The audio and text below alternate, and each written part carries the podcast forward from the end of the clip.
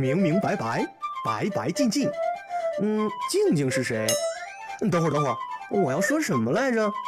哎，天哪，我是来讲故事的。嗯，这轱辘掐了，别播啊。女士们、先生们，有请明涛哥哥闪亮登场。故事开讲喽！不怕冷的大衣。小猪坐在火炉旁烤火，窗外北风刮得呼呼的响，地上的积雪少说也有半尺厚。小猪搓了搓手，又紧了紧身子。啊，真冷啊！小白兔在窗外叫：“小猪猪，快出来，我们去跑步去！”哼 哼我才不去呢，冷都冷死了。小猪屁股都没挪一下，他实在是弄不明白，这小白兔天晴也跑，下雨也跑，刮风也跑，那就连这么冷的天儿也在跑步。你瞧，这会儿他又在帮山羊奶奶扫雪呢。哎，你说他怎么就不怕冷啊？晚上，猪妈妈告诉了小猪一件不可思议的事儿。你知道吗？小白兔为什么不怕冷呢？原来啊，它有一件不怕冷的大衣，听说是它姥姥给它的。有了这么一件大衣，多冷的天儿都不怕了。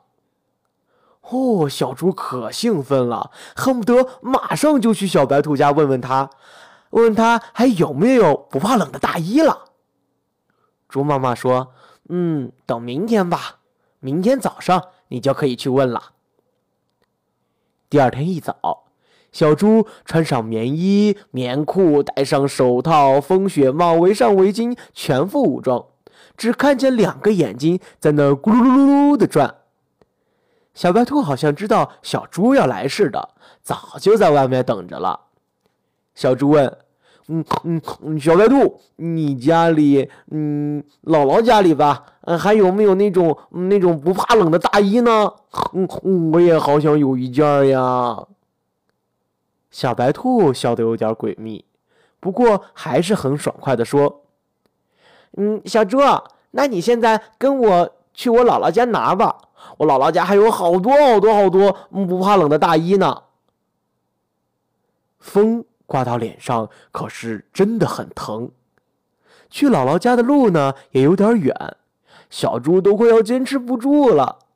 加油，加油，坚持，再坚持！小白兔在一旁一而再、再而三的鼓励着小猪。慢慢的，小猪也觉得没有那么冷了。哎，脚也暖和了，额头也冒汗了，脖子也冒汗了。小猪摘下帽子。取下围巾，正准备和小白兔就地休息一会儿。忽然，他们看见前面的坡上，老牛伯伯推着一车菜在艰难地行走着。小猪和小白兔互相看了一眼，一起跑过去。嘿嘿，一、二、一、二、三，大家齐心协力地把菜车推上了坡。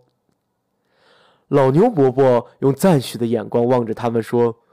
哦，你们真棒啊！这么冷的天也坚持跑步，嗯，还这么好心的帮我推车，哞！你们真是两个好孩子。老牛伯伯还很细心的帮小猪擦了擦额头上的汗，小猪心里别提有多不好意思了，脸红的像个大柿子。他偷偷的看了一眼小白兔。可小白兔正望着他笑呢。等老牛伯伯走远了，小猪没有再向前走，他停下来，认真的对小白兔说：“小，小白兔，嗯嗯，我不想再去你姥姥家拿大衣了。”小白兔微笑的看着他，等他继续说下去，小猪接着说。嗯，我觉得出来走一走、跑一跑，嗯，身体就暖和了，也不觉得冷了。你看，我还能帮助别人，比懒懒的坐在家里有意义太多了。我现在也很高兴，嗯，也很快快快快乐。哼。